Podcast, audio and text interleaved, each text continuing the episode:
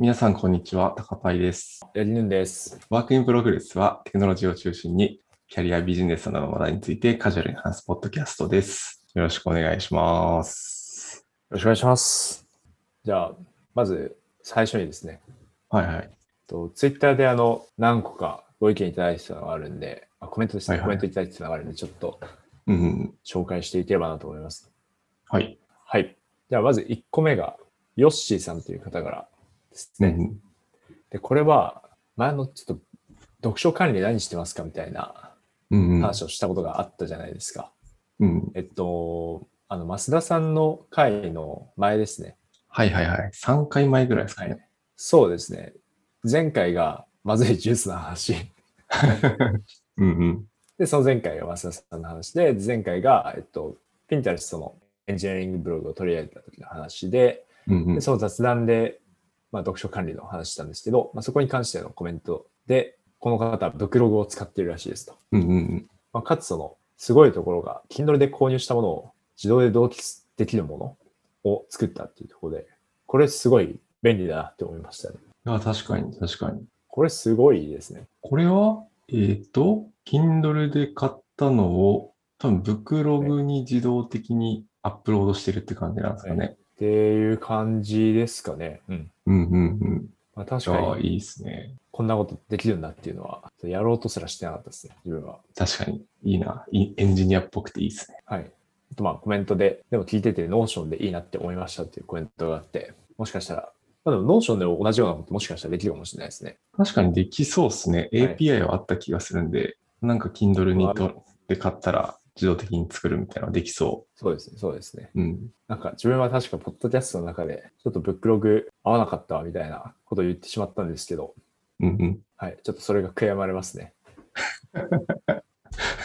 こういう風に使えば結構便利になったかもしれないですね。ということで、ヨッシーさんありがとうございます。ありがとうございます。であともう一点コメントいただいているのがありまして、これは前回のまずいジュースのに対してで、と杉野井さんっていう方からいただいています。かなりまずくて、可愛らしくて買ってしまったサジ。なるほど。買ってしまったか。はい いや、ぜひなんか感想とかをね、あの、味の感想とかぜひはいツイートしてくれると嬉しいですね。はい。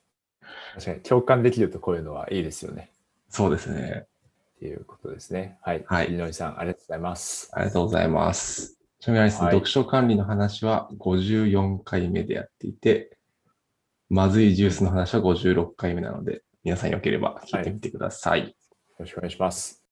あと、あ自分の方からなんか最近試していることがあるんで、おお話させていただくんですけど、はい。と最近、二酸化炭素濃度計を買ってみました。おおなるほど。これは、はい。トゲとかもついてるやつですか？それともなんかその単体の機能しかついてないやつなんですか？単体ですね。あ、でも温度計はついてます。ああ、なるほど、なるほど。で、温度と、えー二酸化炭素濃度が交互に表示されるんですよ。うんうんうん。でもこれはなんで二酸化炭素濃度計、はい。あ、そうですね。買ったかっていうと、うん。なんか会社で聞くことがまあ、それなりにあったっていうのが一つで、会社で聞くことがあったとは？い。なんかその二酸化炭素が、は。の濃度が高くなりすぎると、そのパフォーマンスが低下するらしいんですね。で、結構その、ウホーっていう二酸化炭素濃度計がありまして、ウホウホー。ゴリラの鳴き声みたいですね。まさに、まさにそうなんですけど、なんかそれはすごい高機能で、スマホと連携しできるんですよ。はいはいはいはい。はい。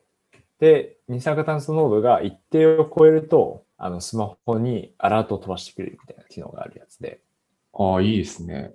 で、それをお勧めする声を、まあ、社内でそれなりに聞いたんですけど、うんうん。ただまあ、ウホって結構高いんですよ。あ、そうなんだ。はい。あれ、ウホっていうのはローマ字でではい。すか？えっと、ロ、ローマですね。UHOOO かな？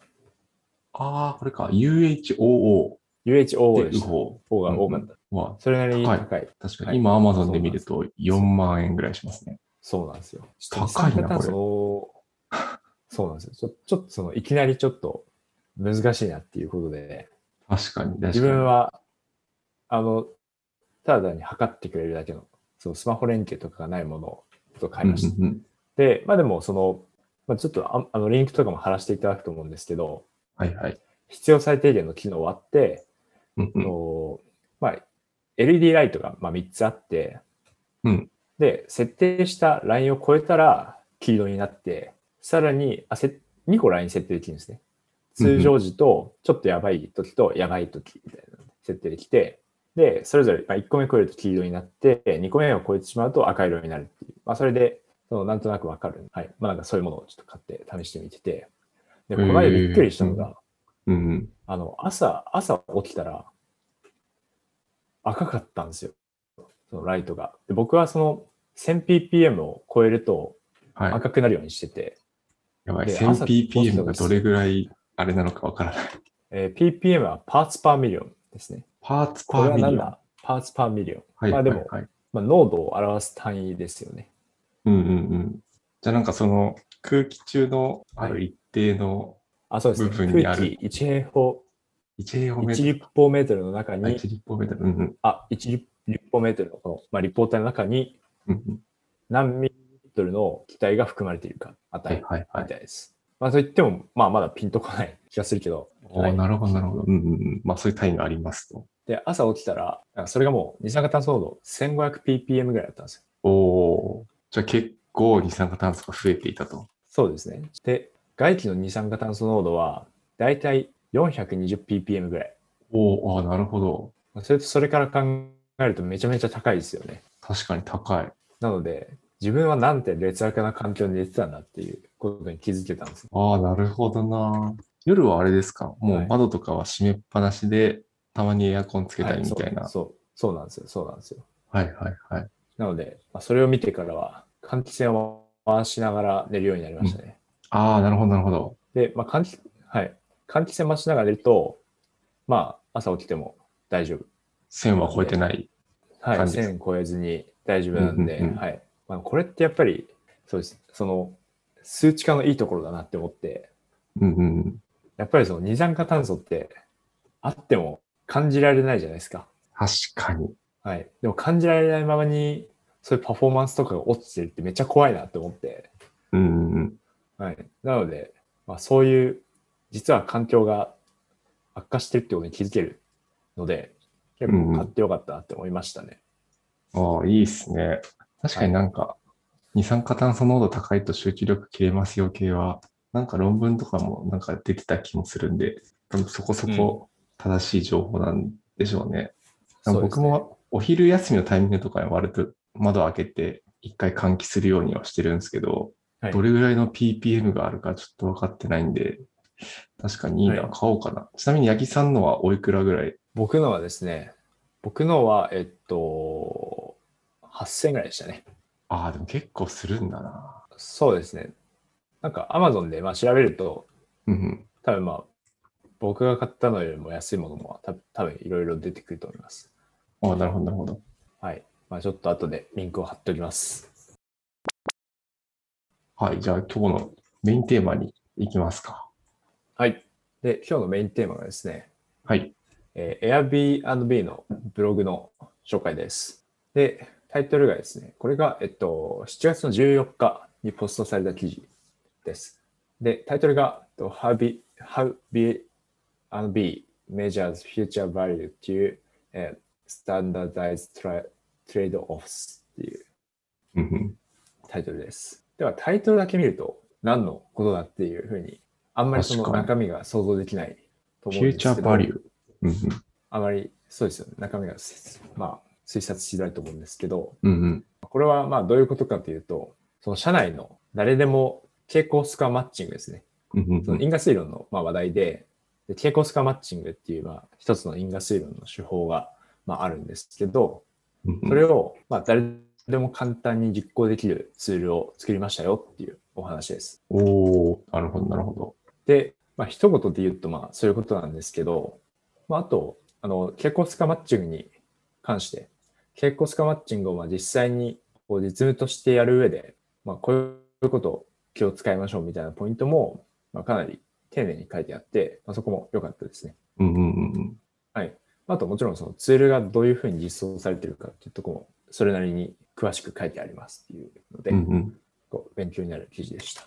じゃあまずなんでそもそも傾向スコアマッチングをやろうと思ったかっていう話なんですけど、その、まあ、AB テストって効果検証を行っていく上で、まあ、ゴールドスタンダード的な、まあ、最もし、まあ、ほぼ最も信頼に足ると言っても、まあ、過言ではないぐらいの、その手法だと思うんですけど、うんうん。まあ、ただ、AB テストだと、まあ、測れない効果ってあるよねっていうことで、で、例えば、その Airbnb 上でどういう行動を取ったら、あどういう行動を取ったら、その人の将来の収益、その人から生まれる将来の収益が、まあ、上がるのか下がるのかっていう問題って、AB テストじゃちょっと測りづらいんですね。うんうん。で、それはまあ、その推推奨実験みたいなので、まあ、例えば、Airbnb、正直僕自身はあんまり使ったことないので、詳しいべなことは言えないんですけど、まあ、一般的には、例えば、検索をよりそのトリートメント群ではするように、するような何かその工夫をしますと。まあ、例えば、うんなんだろう、ちょっとトリートメント群だけ検索バーを、まあ、こんなことやらないと思うけど、まあ、赤い縁で囲うとか、うんうん。はい。まあ、そうすると、その検索の行動数に、まあトリートメント群とコントロール群で差分が生まれるじゃないですか。うんうん。まあ、差分が生まれた上で、そのトータルの収益とかどう変わるのかみたいなので、まあ、疑似的にやることはまあできつつも、まあ、ただ、まあ完全にはやっぱりちょっと難しいし、まああとは、まあ例えばそのビジネスにとってリスクがある行動、例えばキャンセルを増やすとか、うんうん。で、まあ、ビジネスにとってもリスクがあるし、あと Airbnb はあのホストの方がいるので、そのリスティングの持ち主ですね。リスティングというか、まあうんその建物の持ち主ですね。の人がいるんで、キャンセルとかっていう行動を上げるっていう実験を行ってしまうと、まあ、そういう人たちにとって説明ができないですよね。まあ、なので、そもそもその推奨実験、推奨実験で言ったかな、まあそのエンカレッジメント確か呼んだと思うんですけど、まあそういう実験とかができませんと。うんうん。はい。なのでどうするかっていうところで、まあ、傾向スコアマッチングっていうことが出てきます。ほうほうほはい。まあ、単純にその AB とか分けないで、その対象の行動を、まあ、検索したかどうか行動だけを見て、う。うんうん、で、収益を、収益の差分を取るんじゃダメなんですかみたいな、あると思うんですけど、まあ、そうするとめちゃめちゃそのセレクションバイアスが含まれちゃうんですね。一般的には。うんうんうで、ん、セレクションバイアスって何かっていうと、まあ、その見たいのって、その行動を取ったかどうか、取ったか取らなかったかによる差分だけなんですけど、うんうん、単純にそのランダムに分けないまま、その行動を取ったかどうかで分けてしまうと、まあ、例えばまあさっきのまあ検索の例で言うと、検索する人の方が、まあ、アクティブに Airbnb 使ってるはずですよね。うんうん、ただ単に見るだけじゃなくて、検索してるんで、何かどこかに泊まりたいっていう欲欲求があるとか、そういうことが考えられるんですけど、まあ、つまりその、もともとその分けた時点で、検索っていう行動を取った方が収益が高い傾向にまああるってことは、まあ、結構想像できるかなっていう感じなんですけど、まあ、そういうその、うんそういうその、興味がある変数以外によって生じる差分を、うんまあ、セレクションバイアスと呼びますと。なので、単純にその行動を取ったかどうかだけで、まあ、分けることはできないので、そういったそのセレクションバイアスを補正する手法の一つとして、傾向スコアマッチングっていう方法があります。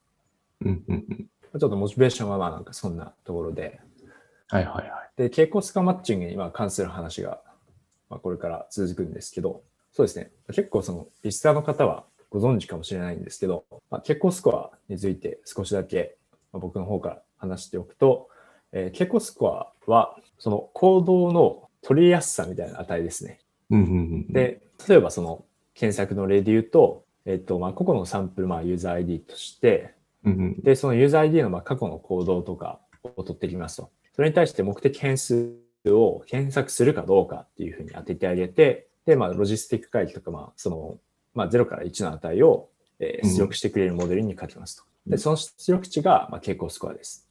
うんうんで、えーまあ、何がいいかというと、まあ傾向スコアっていう、まあ、0から1の値に収めることで、その行動を取った人も取らなかった人でも、その似てる人っていうのを抽出できるんですね。うんうんうんうん。なので、まあ、例えば、直近の訪問頻度っていう値があったとして、うんまあ、その、単純に検索したかどうかで分けると、えー検索した方は直近の訪問頻度高いですと。うん平均ですね。で、検索しなかった方は直近の訪問頻度低いです、平均として。うんうんまあ、ただ、その、検索、え検索しなかった人の中でも、初期のホモヒントって高い人がもちろんいるわけですよね。うんうん。まあ、何かしらの形状の分布をしているので、高い人がいるわけなので、まあ、その、まあ、ホモヒントが高い人と、と検索した人を比べることで、差分をできるだけその検索したかどうかだけに絞るみたいなイメージですかね。っていうのが傾向スコアの説明であり、ちょっとまあ傾向スコアのマッチングもちょっとまあ簡単に説明させていただきましたと。傾向スコアってちょっとまあ使っていくの実際難しいところもあって、うんうん。っていうのは、まあ、気をつけるところですね。もあって。で、まあ、例えばその、傾向スコアの分布をまあ確認する必要があるんですね。っていうのは、まあ、例えばその、めちゃめちゃモデルが優秀で、とそのまあ本当の介入群に対して傾向スコアがまあ1ばっかりに偏ってて、うんうん。まあ、検索を取ったかどうか、まあ、検索を取った、検索行動をした人を完璧に予測できてて、検索行動をしなかった人をまあ完璧に予測できてたとしたら、結構傾向スコアがまあ0と1にこう偏っちゃうんですよね。うんうん。そうすると、そうすると、まあ、本当は傾向スコアが同じ値の人を双方の群からこう取ってきてマッチングさせて差分を取りたいのに、それができなくなっちゃうんで、なんかモデルが優秀すぎるとちょっと傾向スコアマッチングってあのうまくできないくなっちゃうんですよね。はいはいはい。なるほどなるほど。なので、その傾向スコアが、まあ、きちんとその、とまあ、トリートメント群と、あとは、トリートメント群って呼んでいいのか、まあなんか、このブログの中だとフォーカルグループっていうふうに呼呼ばれてるんですけど、うんうんまあ、その特定の行動を取った人のことですね。うんうん。focal group と、あとは、特定の行動を取らなかった人たちの中からマッチングする人をこう選んできた時ですね。で、それをまあ、 complement group って呼んでるのかな。 complement group って呼びますと。で、2つの群を抽出して、傾向スコアの分布を見て、ちゃんとその、まあ、均一になってそうかっていうのをまあ見たりだとか、または AUC を計算して、その1に近すぎないよねみたいなのをまあ見見る必要がありますと。おーなるほどなるほど。はい。なんかきっぱり分かれててもいい気もするんですけど、そんなことはないんですね。きっぱり分かれていると、えっ、と、マッチングできなくなっちゃいますね。ああ、似てる人たちでマッチングできないってことですか？あ、そうです、そうです。似てる人たちがいないっていうことになってしまうので、ああ、まあそういうこと、あなるほど、そういうことか。はいはいはい。はい。なので、まあ、モデルが優秀すぎると結構困るので、なんかそういう場合どうするかっていうことも、まあ、文中で書かれてて、うんうんうん何かその、まあ、重みの高い変数を、うん。あの除外するっていうことが書いてありましたね。ああ、なるほど。で、あと、とブログの中でなんか、あの、かの有名なルービンさん、その、はいはいはい。うんうん。因果推論の、まあ、大きな枠組みを提唱した一人の方の論文もちょっと研究されてて、で、うんルービンさんがその定義して傾向スコアの、えー評価をしていく上で、えー見ておくべき3つの指標っていうのがあって、うんうんうんで、それもちょっと見てみた、見てったみたいですね。で、その3つの指標自体は、ブログの中で言及されてないですけど、まあ、論文を見ていくとなんかそれっぽいのがあるので、多分、多分これだろうって思うんですけど、と一つが、えっと、傾向スコアの平均値の差が十分に小さいことを確認すると。うんうんうんうん。平均ってやつはいはい。そうですね。まあ、なので、まあ、どっちかに偏りすぎてないかっていうようなことですね。はいうんうんで、もう一個が、傾向スコアの分散の比が1に近いこと。で、最後のところが、ちょっとなんか、僕の理解ちょっと曖昧で、まあもしリスナーの方で、ここら辺詳しい方いたらぜひ教えていただきたいんですけど、と調整後の強変量の残差の比が1に近いことっていうので、なんか、まあちょっとここ理解が曖昧なんですけど、うんで、この残差って何なんだっていう話なんですよ。残差って何だっていう話で、まあ、ブログの中で言及されているルービンさんの論文も読んだんですけどうん、傾向スコアで強変量を逆に予測した時のその回帰の残差の値っていう、まあ、ことが書いてあったんですけど、まあ、ちょっと完璧に理解できたわけではないんで、まあ、ちょっとここら辺はかなりその不正確な情報かもしれないです。まあ、ただ、前の2つに対しては、まあ、平均値の差が十分に小さいことと、あと分散の比がまあ1に近いことっていうので、結構直感的にまあ理解ができるポイントかなと思います。ちょっとうんうん3つ目のところがちょっと曖昧なまま話してしまって申し訳ないんですけど、まあ、なんかそういう指標を、えー見ましたと。っていうのが、なんか今の流れが大体のその傾向スコアモデリング、マッチングのまあ、話でした。で、これからその、まあ、プラットフォームというかツールを作ったお話に入っていくんですけど、で、まずなんでこのプラットフォームを作ったかっていう話なんですけど、まあ、これはまあ結構わかる話で、まあ、傾向スコアモデリングって結構その自由度がまあ高いものではありますよね。まあ、そのどの変数を使うかとか、まあ、どういうマッチングを良しとするかとかって、まあ、自由度が高いものであるので、まあ、何かその集約したものがないといろんな流派が生まれちゃったりだとか、あと手動でやるとそのミスが起こったりしてしまいますと。まあ、なので、何かその統一したツールを作って、で、そこでまあ標準化された手法でまあ行っていくっていうことが、まあ、モチベーションだったみたいですね。うんうんうん。なるほど、なるほど。まあでも、これはなんか、何かそのツールを作るモチベーションとして、こうまあ、よくある話かなと思います。うんうんうん。では、実際にこのツールの話に入っていきます。で、まあ、主にそのまあツールとしては、とまあ、主な流れとしては、あの、Airflow を使ってますと。まあ、そうですよね。Airbnb が確か Airflow はもともと開発してたのかな。なので、まあ、なんか、まあ、Airflow 結構 Airbnb で使ってるイメージありますし、あとこの後、かなりいろいろ内製ツールが出てきますね。で、大きく4つの流れがあって、で、1つが、えっと、 client input。で、え2番目がえー data pipeline。で、3番目が modeling pipeline。で、4番目で可視化っていうような内容になってます。うんうん。で、最初のその client input なんですけど、まあ、これはあの config file を書くんですね。で、これは多分 YAML だと思うんですけど、YAML でちょっと config を記述してありますと。まあ、 config に書いてあるのは、興味がある特定のアクションを取ったかどうかを定定義してありますと。とうん、そうですね。うんうんうん。じゃあ、その、その特定のアクションを取った、取ったユーザー ID を抽出するクエリを定義する。はいはい。確かに例が載ってますけど、クエリが書かれてますね。 action event filter。うんうんうん。まあ、4つセクションがあって、メタデータとコホート、フィルター、 action event っていう4つセクションが、まあ、この例の中ではあるんですけど、まあ、メタデータのところはまあそのまま、その config の説明とかうん。という感じで、で、コホートのところは、最大の、最大のユーザーの集合っていうふうに書いてあるんですけど、うんうん。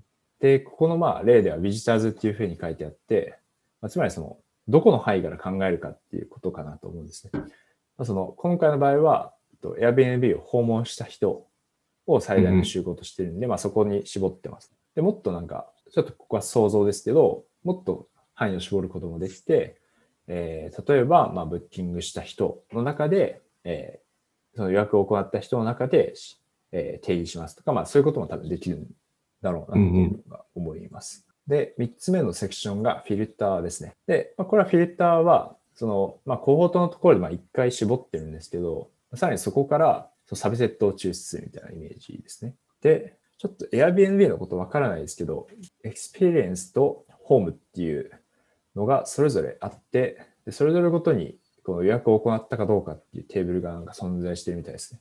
うんうんうん。うん。まあ多分なんか、なんかサービスなのかなこれは。まあ、とりあえずまあフィルターはそのコードの中でさらにどこの部分を抽出するかっていう話うんでした。うんうん。で、まあ中になんかスタートデートとエンドデートっていう、まあなんかマクロみたいなものが書いてあって、まあここに多分その Airflow かなんかが、えー変数を代入してくれるんですね。で、最後に action event っていう、まあ、えーセクションがあって、で、ここで、まあ目的の、その興味がある、えーアクションを取ったかどうかっていうものを定義しますと。うんはいまあ、これを書くと、まあ自動でそのツールの中にこの config file がえー取り込まれて、で、パイプラインをあの trigger させてくれますと。で、 data pipeline のところは、まあ、ここは結構単純なんですけど、まあ、その config から、とまあ、 raw data を抽出しますと。うんで、まあ、 raw data と呼んでいるのは、その目的の行動を取った、取ったかどうかのその01の値を各そのコホートかつフィルターの中のユーザー ID に対してこう割り当てたようなデータですね。まあ、ユーザー ID 流動のデータです。うん、まあ多分、まあ何かしらの ID 粒度の データですね。まあユーザー ID でもいいと思うんですけど。はい。うんうん。データですね。で、そこに対して、この Airbnb の内製の feature store かな？ feature management system って書いてあるんですけど、うん Zip、 Zipline っていうツールがあって、まあそこから control features を、 control features っていう、まあ、呼んでるのは、その、まあ、目的の変数を、えーまあ予測できるような、えーまあ、変数、まあ、強変量のことですね。うんうんうん。で、そういうのをまあまずジョインしますと。元のテーブルに。で、次に、えー、ターゲットフィーチャーズ。で、これは、えーまあ、傾向スカマッチングを使って、えー因果効果を推定したい、えー目的変数のことで、で、例えば、まあ、収益とかです。うんうんを、まあ、ジョインしますと。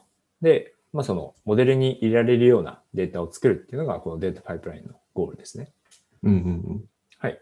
で、次に modeling pipeline があるんですけど、ここでもその Airbnb の内製ツールが使われていて、で、ビッグヘッドっていう machine learning platform が、えーあるみたいです。うんうんうんで、ここの中で、えーまあ、モデリングは行いますと。あと、その Airbnb すごいあのデータが多いので、データが多いので、その学習にすごい時間がかかってしまうので、まあ、そのダウンサンプルして、うんうんえーモデリングを行いますっていうことも書いてありますね。で、最後、その FIV、その、まあ、実際のビジュアライズなんですけど、まあ、これはスーパーセットっていう、まあ、ダッシュボードの、これはオープンス OSS かな ?OSS だった気がする。スーパーセットっていう、まあ、ツールがあって、で、まあ、ここ上で可視化を行います。っていうのが、まあ、一連の流れですね。なるほど、なるほど。えー、このモデリングパイプラインとかは全部共通、まあデータパイプラインもそうなのか。この辺は共通でコンフィグの YAML ファイルだけ変えると全部実行されるようになってるってことですよね、多分。そうですね。そういうことです。はい。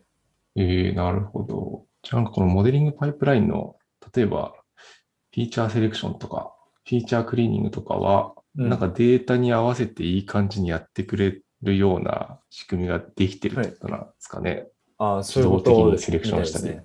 うん、はいなるほど、なるほど。はい。そうですね。なるほど。すごいな。はい。っていうのが、まあ、一連のざざっとこのブログの概要をちょっと説明していきました。うんうんうん。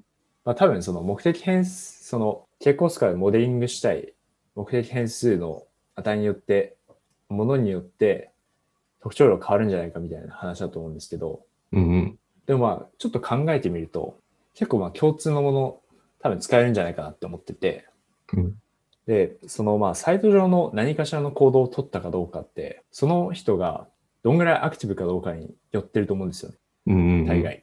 まあ、検索したかどうかもそうだし、予約したかどうかもそうだし、まあ、あとめちゃめちゃニッチな機能を使ってるかとかも、多分結構その、どんぐらいそのツールを長く使ってるかと、ツールじゃない、サービスを長く使ってるかとか、そのサービス上でどんぐらいアクティブかとに結構依存してる気がしてて、うんうんうん。まあ、そう考えると、そのどアクティブ度っていうのをまあ定義するいろんな指標を、まあ、いろいろまあ、日ごとの検索数とか、まあ、いろいろあらかじめ、まあ、ストアしておけば、うんうん。どの、その、どの行動を傾向スコアでモデリングしたいかっていうのをまあ変えても、結構共通に特徴量としては使えるんじゃないかなっていうのは、なんとなく思ったりはします。はいはいはいはい。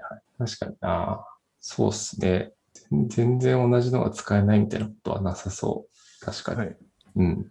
あと、なんかすごい、ここはどうしてるのかなみたいな気になったところは、うんうん。と傾向スコアマッチングの、そのマッチングの評価をして、その評価の、まあ、あ値っていうか、まあ、評価の結果によって変数を除外するとか、そういう試行錯誤が多少あるじゃないですか。あるっていうふうに書いてあったじゃないですか。そ確かこの部。分も、このパイプラインがうまくやってくれるのかなっていうのがちょっと気になりましたね。そこはもういい感じにやってくれるんじゃないですか。意外にやってくれるんですかね。かなんかどうなんだろう。何パターンか出してくれるとかななんですかね。勝手に。うそんなこともないのかな。まあ、ツール上は、その、誰でもって言ってるんで、別にその、うんこういう傾向スコアモデリングに詳しくない人でも、うんうん。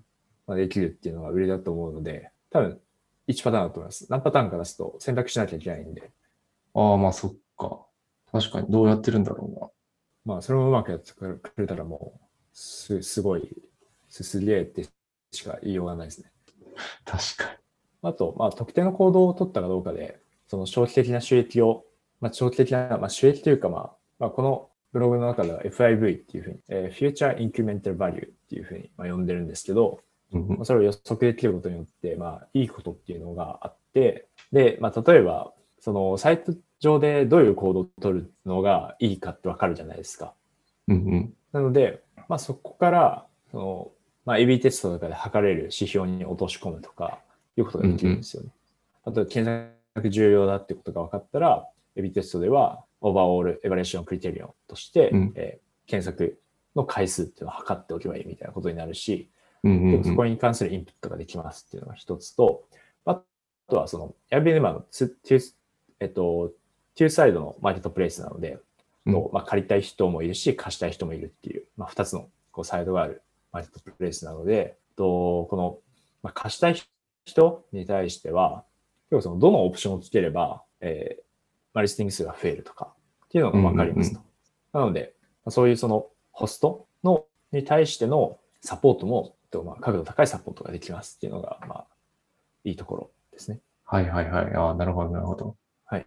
あと、そのサイト上のコードっていうと結構検索とかに行きがちだと思うんですけど、うん。その、まあ、どの機能を使ったかっていう、まあ、かんまあ、その、ちょっとまあ言い換えると、どの機能を使ったかっていうことにまあ言えると思ってて、結構そのどの機能を使ったかって、どの機能がそのいいのか悪いのかって評価が難しいですよね。それはもう機能自体の評価っていうことですか？はい。機能自体の評価ですね。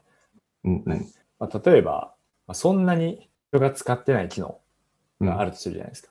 そういうのってその、よりそのプロダクトをシンプルにしたいから、まあ、削りたく、削りたいっていうモチベーションまあ起き起きると思うんですけど、うん。で実際その削って、まあ、AB で比較するじゃないですか。うんうん。まあでも、実際その機能を使ってる人っていうのがそこまでいないわけなんで、うんうん。AB でも差分ってまあ検出しづらいですよね。うんうんうん。その変更の影響を受ける人がまあ少ないんで。なのでまあ、AB でまあ結果、えーまあ、差分がなくて、で削りましょうみたいな感じにしてってされるのが、まあ、結構まあそこまでは、まあ、よくある流れかなって思うんですけど、うんまあ、この結構スカマッチングがあれば、その変更の影響を受けない人を、まあ、うまい感じで除外しながら、均質な群で比較ができるんで、うんうん。そういったそのニッチな機能みたいなのの評価が、まあ、ちょっとしやすいっていうメリットがありますね。確かに確かに。でそういう場合はあれですよね、そのニニッチな機能を使うかはい使わないかみたいなところをターゲットのフィーチャーにして、傾向マッチングしてって形ですよね。はい。はいはいはいはい。そうですまあ、結構スカとしてはまあそういう使い道があるかなと思うんですけど、まあこのうん Airbnb の事例では、それがツール上から簡単に行えるっていうことなんで、うんそ。れはまあめちゃめちゃ便利な感じがしますね。いや、いいですね。だからこのコンフィグファイルをちょっと新しく作って、リポジトリにプッシュすると、自動的に発火して計算されて、うんダッシュボードから見れるようになるってことですもんね。そういうことですね。便利だなはい。っていう感じのお話でした。はい。ありがとうございます。傾向マッチングは僕なんか仕事とかではあまり使ったことないんですけど、コロナワクチンの効果を検証するのに、まあマッチング使ってやってますみたいな記事をどっかで見た記憶があります。えー、なるほど。うん。なんか似たような人たちでワクチン接種した人と接種してない人たちを比べて効果を検証しましたみたいな記事を見つけた気がす見た気がするんで、まあそれも見つけたら。概要欄に貼っときます。なんかそれすごいわかりやすかった気がする。はい。確かに確かに。結果も気になりますね。なんかその記事だと確かちゃんと有効性が出てますよみたいな話だった気がします。おうん。ーなるほど。じゃあ今日はそんな感じでしょうか。はい。ではでは、えー本日はですね、Airbnb の傾向スコアマッチングについてのブログをご紹介しました。質問、コメントは Google ホームや Twitter のハッシュタグ、えー WIPFM ですね。WIPFM でお待ちしております。ご視聴ありがとうございました。また来週お会いしましょう。